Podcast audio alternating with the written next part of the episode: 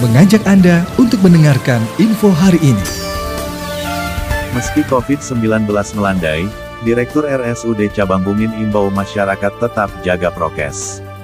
Cabang Bungin, Direktur RSUD Cabang Bungin, Dr. Markenli menyampaikan, meski kasus COVID-19 di Kabupaten Bekasi mulai mengalami penurunan, namun masyarakat diingatkan untuk tetap menjaga protokol kesehatan. Iya, prokes harus tetap berjalan, jaga jarak, cuci tangan, pakai masker.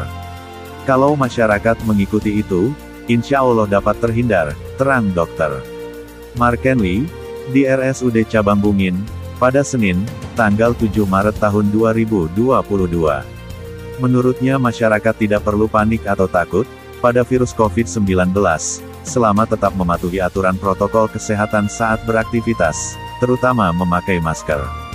Karena ini kan virus, melalui air liur, berarti melalui mulut. Berarti apa yang harus dijaga?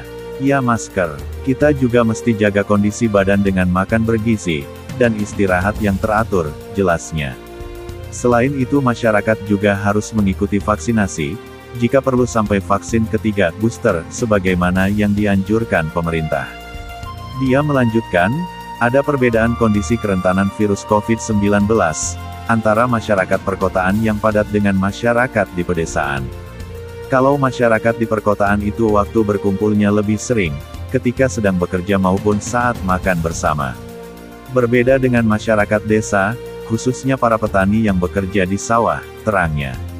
Sementara itu data terbaru dari website resmi Satgas COVID-19 Kabupaten Bekasi, pikokapsi.bekasikap.go.id, Senin, tanggal 7 Maret tahun 2022, jumlah kasus COVID-19 di Kabupaten Bekasi mulai menunjukkan tren penurunan.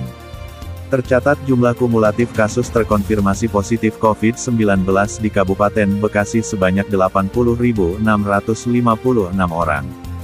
Dari jumlah itu, 76.799 orang sudah dinyatakan sembuh, 554 orang meninggal dunia dan kasus aktif sebanyak 3.303 orang.